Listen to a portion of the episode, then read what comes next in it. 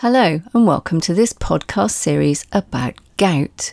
My name is Mel Brooke, and I am the Patient and Public Engagement Programme Director for BIRD. In this first episode, our guest is Dr. Tom Williams, who is a consultant rheumatologist at the Royal National Hospital for Rheumatic Diseases at the RUH in Bath. Tom gives us a very thorough and easily understandable explanation of what gout is. He helps to unravel the cause of gout, sheds light on how it affects the body, and explains the kinds of symptoms it can cause, in addition to the well recognised painful red and swollen big toe. He explains how it is diagnosed and helps to debunk some of the myths and stigma commonly surrounding gout. Tom admits he's very passionate about gout because it's one of the few inflammatory conditions that can be effectively treated. In part two, we will talk about all the medications, so please listen to both episodes of the podcast.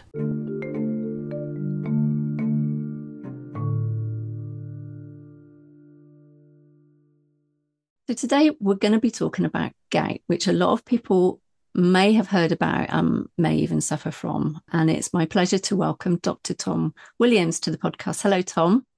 Hello, thank you for having me. Oh, you're very welcome. It's good to have you along. I wonder if we could just start maybe by giving people a little bit of background about yourself, if you don't mind. Yeah, absolutely. So I'm a consultant rheumatologist working in the Royal National Hospital for Rheumatic Diseases. Um, I, I joined the team as a substantive consultant in March this year. Um, prior to that, um, some of you might have met me in my previous role as a consultant in the Great Western Hospital in Swindon.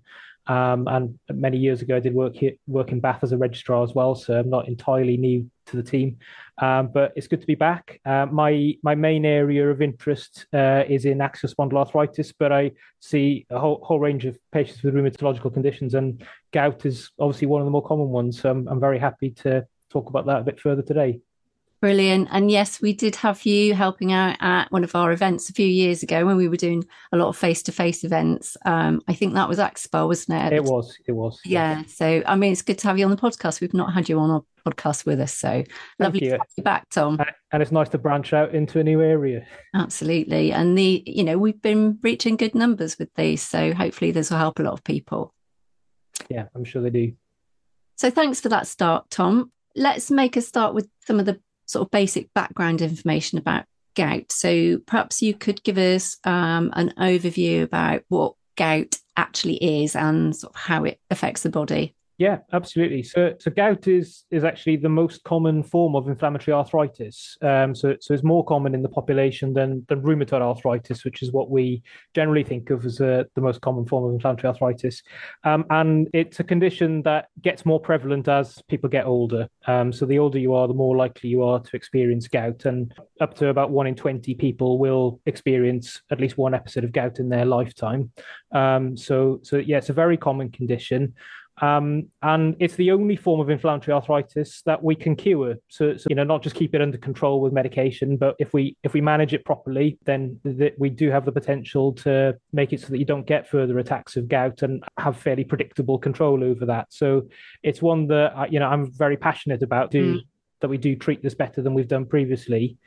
Um, there's obviously a lot of historical myths and stigma around gout, and hopefully, you know, we can get into some of that mm-hmm. as part of this discussion and untangle and, and bust some of those myths. Um, it's more common in, in men than women. It's also a condition that, that is heavily influenced by lots of other medical conditions such as heart disease and diabetes and uh, and our body weight as well. So and and, and kidney function. So um, lots of different mm-hmm. aspects to it that, that that I think can quite easily be overlooked. Yeah, I mean, it's really interesting that we can start a podcast saying that this is something that can be treated really effectively to the point where, you know, people aren't experiencing it anymore. We, you know, that's not something you hear very often with any of these conditions. So, you mentioned it's inflammatory. Does that mean it's also triggered by an autoimmune response? Does it come under that kind of? Okay, yeah. So, um, in terms of what what we think causes gout, so so the, the by far the most important risk factor is having high levels of, of a chemical called uric acid in your blood. Um, And um, if if we think of sort of an analogy to this, so if you know you go to make your morning cup of coffee um, and you've you've got a, a boiling mug of water and uh, you put one spoonful of coffee granules into it, and you stir it, and it will all dissolve. that's not a problem. If you keep adding more and more spoonfuls to it, uh, and particularly as the water starts to cool down, eventually that will start forming little crystals at the bottom of the mug. And it's an analogous situation with gout. So that if you've got uric acid levels in your blood that are very, very high, that can no longer dissolve in the blood. Um, eventually, you'll form crystals in the coolest areas of the body, and that's very commonly in the joints, particularly those towards you know sort of your feet and ankles, but but those certainly those furthest away from where the body's at its warmest, so so cooler areas of the body, and for whatever reason, the immune system, which is there to protect us, is there to recognize things that shouldn't be there, like infection and foreign bodies, mm. um, will recognize those crystals as being one of those effectively a foreign body and it will mount an attack against it and mm. that's when you get the symptoms of the pain and the swelling and the redness that, that come with the gout attacks um, but actually you know the, if we think about it if we can stop us from forming those crystals by lowering the uric acid in the in the blood um, below that level where it can dissolve then hopefully that that shouldn't happen anymore so so that's where the potential for, for mm. curing the condition comes from Right. So that that's a really good um, way of being able to describe it visually is to think of, you know, like the sediment at the bottom of a of a cup or um, at the bottom of a kettle. You get all that sort of scale, don't you? And then yeah. understanding that then the body is trying to reject that, and you know, it, that's a really good way of um, explaining. I think, Tom. Thank you for that. So before we talk about the ways it's managed and diagnosis as well how it's diagnosed. Can we talk a little bit more about the kind of the symptoms and the things that may be you know people commonly understand to be symptoms? Are there things that we don't understand to be symptoms less common?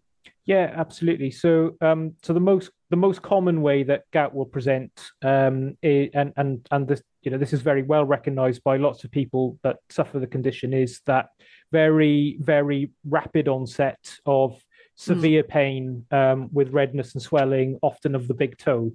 Um, and and um, as, as, doctors give that a fancy Latin name called podagra.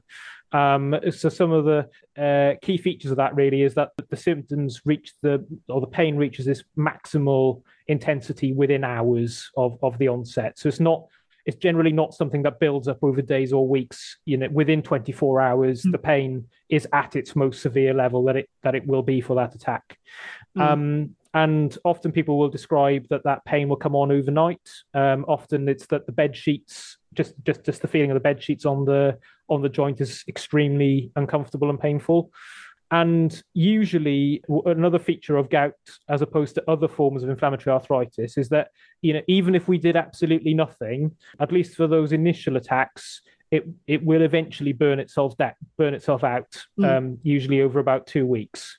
Um, now, obviously, there are there are medications that we can use to to make those attacks shorter, and there is a proportion of patients that uh, later in the condition, as it becomes more more established, can can develop more long lasting inflammation and often can develop more into a sort of chronic form of arthritis. But the most common way it presents at least initially, is is with what we call what I call podagra, uh, mm. which is that which is that inflammation of the big toe, and then it, it, can certainly affect lots of other joints in the body. So in, in theory, just about any joint can be affected, but as as I said earlier, it tends to affect more those joints that are a bit furthest away from the heart, where where the body's at its warmest. So often other other joints in the in the foot and ankle um, the knees can be affected, and then um, it, it, some people will find that their that their finger joints can be affected, for example.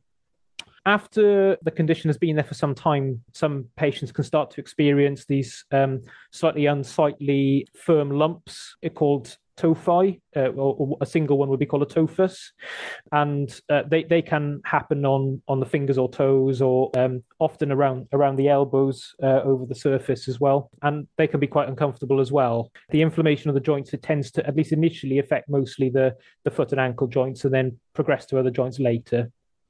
So when you talk about the pain, we said it's very painful and it could just be irritated by something like the sheets um, rubbing over a toe if it's gone into the toe. Uh, do people report it as being something like a, a stabbing pain or you know like a throbbing pain? What what have people described to you?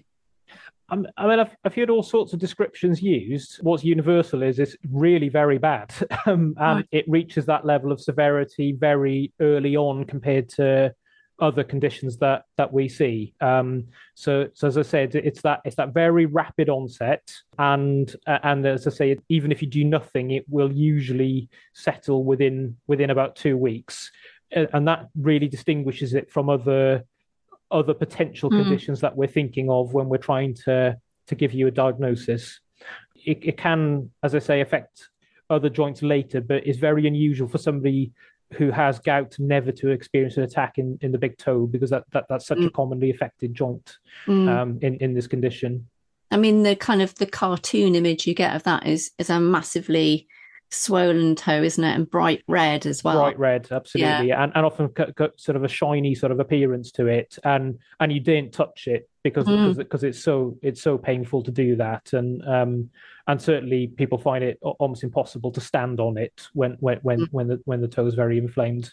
Mm. So it's really uncomfortable, really painful, and a lot more than it sounds like, or what most people would think about it if they've never experienced it. So I feel sorry for people who um, have an attack of that in the middle of the night. Yeah. And, and I think you know what one of the messages I think is important to get across is that th- th- there there might be a perception amongst some that you know it, it, it's it's a painful condition but you'll get over it and and so you know maybe not as serious as some other conditions that we treat but I, I think that's wrong and and there's increasing evidence that actually people that don't have their gout well managed are at more risk of developing other serious health consequences as well. For example, increased risk of things like heart attacks, strokes, um, kidney disease. So, particularly when we've got very effective treatment, I think mm-hmm. it's really important that that people who live with this condition come forward to seek help, and that we make sure that we we treat people appropriately. Mm. Yes, that sounds like there's some quite risky factors there in terms of other health conditions. So, so what are some of the risk factors for people who develop gout or get gout, or any kind of predisposing factors that may influence them having one of these attacks? Yeah, so so as I as I mentioned in the introduction, the by, by far the most important risk factor is is having persistently high levels of this chemical called uric acid in your blood, and th- there's basically two balancing considerations there, which is how much of that chemical do you do you produce or put into your body, and then how effective is your body at, at clearing out mm. clearing it out of your system. Um, and uh, certainly in the UK, the the majority of people who suffer with gout, the main problem is that inability to clear the uric acid effectively from the system. So, so most species don't suffer with this condition because they have an enzyme that allows them to break uric acid down into smaller constituent parts. Oh, right. as, as, human beings and, and a small number of other animals, we don't have that enzyme, and so our kidneys have to have to clear the uric acid out as it is. So anything that makes it relatively harder for your kidneys to get that out of your system increases your risk. So the classic things are um, having having kidney impairment, um, and as we get older, our kidneys do start to function mm. less well than, than, than when we were born. Being on certain medications, so there are certain medications that uh, people are on when they have high blood pressure or have heart disease called diuretics, which are the drugs that help us clear excess fluid and salt from the body, mm-hmm. they, relatively speaking, make it harder for the kidneys to, to clear uric acid. So people on those drugs tend to run higher uric acid levels. So, so those are the those are the two main risk factors that we see. Um, alcohol has a certain effect on both sides. So lots of alcohol contains a, a protein called purine that uh, eventually is broken into uric acid. So we overproduce the uric acid, but also the kidneys find find with alcohol it's harder to clear it as well. So mm-hmm. it has a kind of double double whammy effect. Uh, certainly, having more you know more body fat um, increases the risk of um, of gout as well. Because for, again, for both reasons, it's you make more uric acid and you find it harder to clear it there are uh, certain genetic conditions, so so some sort of metabolic storage disorders that, that, that can predispose us uh, to this problem as well. And that's perhaps more on the o- overproduction side, um, as well as people that have to have certain treatments, for example, for certain types of blood cancer, um, will over uh, overproduce uric acid because they're clearing out these cancerous cells from their body so quickly and, and the body can't handle it. So so those are, are sort of the, the main risk factors really. Uh, but but in the overwhelming majority, the, the, the main issue is that inability to effectively clear the uric acid out through the kidneys. Mm. So the, so just by being human was one factor, wasn't it? Yeah, absolutely. Medications and then other lifestyle choices that we may make might influence it. But I think in the past, gout's been stigmatized, hasn't it? Along with, oh, that must be someone who drinks a lot of alcohol. And maybe that arose from the kind of the message that actually it will just increase your chances of getting gout. And maybe that's something that needs to be debunked a bit. Yeah, absolutely. I mean, uh, you know, there's no two ways about it that that alcohol um, is a risk factor um, mm. for gout, and the, the more alcohol you consume, the higher your risk is. Mm. Um, in terms of which alcoholic drinks that we think that probably spirits are probably the worst right. as a as a risk factor, and then and then probably beer and cider, and then wine. But actually, you know, it's probably quantity is more important mm. than um, than which particular drink that you choose. Mm. Um, uh, but but it's as I've just outlined there, it's it's, it's only one of many other risk Lots factors that contrib- contribute to risk of gout. Yeah. Um, and it, to be honest, the majority of people that I see with gout um, actually don't don't drink that much alcohol, and it, it's more because of things like their other medical conditions mm. and the um, and, and the medications they have to take for it that are primarily responsible. So we talked about alcohol. Can any of these other kind of risk factors be modified, or or do yeah, uh, absolutely. So uh, obviously, mo- moderation of alcohol is is an important message. Um, there are other things that I, I, would say are really helpful that you can do that will help improve your your chances of controlling your gout better. So one of the biggest messages I give to patients I see is um, to make sure they have a good intake of of water every day to really kind of flush the kidneys out. So um, I'd say at least four pints of water a day or, or two liters. Okay. Um, and and try to avoid some of those kind of sugary fizzy drinks. The fructose that's containing those is is quite a significant risk factor in and of itself for for the gout. The other things, uh, you know, there there are certain diets that are more likely to increase your purine intake and, and increase your risk of having gout. So, a diet that's got a lot of red meat and shellfish in particular will will make it more likely that you find it difficult to control your gout. Um, what I would really encourage people to do is to have a look at the UK Gout Society website, and they've got um, really in depth and and reputable information there about which sorts of food groups you should consume a lot of, which in, in moderation, and which you should try to restrict. And that and that's a, a website I often direct my patients to. That's really useful. I think it, it would be quite handy for people to be able to go somewhere and check if some of the food choices they're making are actually contributing to gout. So I think we'll put some of those links in the show notes as well. So we've kind of talked around the symptoms and the causes and things like how is it assessed? So when someone presents with gout, you know, obviously there's the the big red toe and the kind of the obvious yeah. symptoms. How is gout assessed by healthcare professionals and where does that start? Yeah. So um if I so sort of work my way backwards here, so the the absolute gold standard in terms of making a diagnosis, ideally, is to is to draw some fluid out of the joint that's been inflamed, and to look at that fluid under a microscope, and mm. um, and, and we can see the crystals under the microscope, so the uric acid crystals that trigger the gout. Right. Um, uh, so that's the most robust way of of giving you a definite diagnosis. And if there's any uncertainty, then then that's the that's the best way of resolving it. Mm-hmm. Um, but in practice, that's often very difficult to do, and particularly something like the big toe joint is not easy to get fluid out of there, and it would be extremely painful. Mm. Um, so I'd say by far the most common way of diagnosing it is is based basically on pattern recognition. So it, it it's that typical story as as I described a bit earlier of mm. the symptoms. It's looking at the risk factors. It's making sure there's there's nothing else like infection or something that could be could be causing the Mhm. symptoms. Um, so, so it's putting all of those things together, and then once we've done the the clinical assessments and taken the history, examined the patient, we will then use some simple tests to support the diagnosis, so we can actually measure the level of uric acid that's in the blood. Uh, now that's not in in and of itself a diagnostic test because there are there are lots of people out there that have high uric acid levels that never experience gout. So it, it's it's not you know if you've got a high uric acid level, we can diagnose you with gout. It, Right. It's if you've got the typical symptoms, then having a high uric acid level would support the, the, the diagnosis that we've already sort of arrived at. Hmm. and then we you know we can use sometimes things like x-rays to see if the gout has caused any long-term damage to the joints. Um, more recently there, there are some sort of fancier forms of of imaging like dual energy ct scans that we do use in a very small number of cases um, if we've got any uncertainty about what the diagnosis is Hmm. and and as I said earlier, the ideal if if we can't work out what's going on is to actually draw draw some fluid out of Mm. the joint.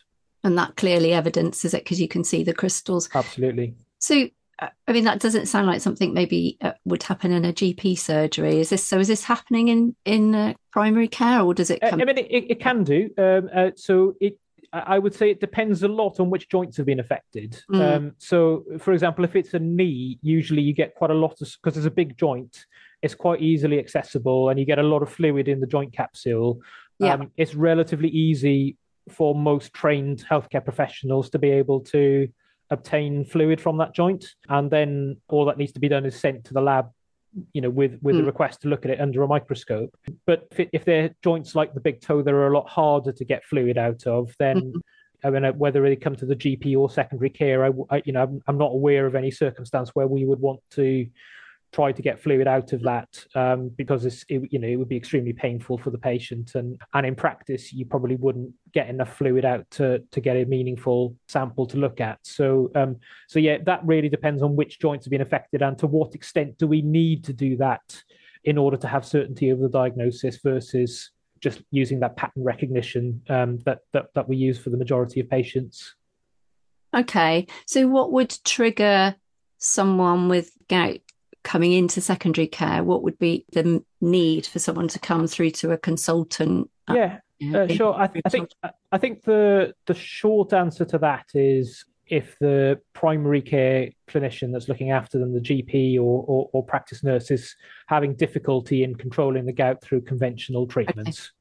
Okay. Um, and and perhaps we can talk a bit more about treatment later in the in Absolutely. the podcast. But but yeah, certainly if somebody's gout is not well controlled, th- there are a series of things that can be done in primary care if they have any worries about the diagnosis or that they've tried treatment and it's not effective or they've tried treatment and run into complications from it and they're unsure of what to do next um, i would always encourage my primary care colleagues at the very least to contact us for advice and where appropriate we will you know we will arrange to see those patients face to face so that we can make an assessment Okay.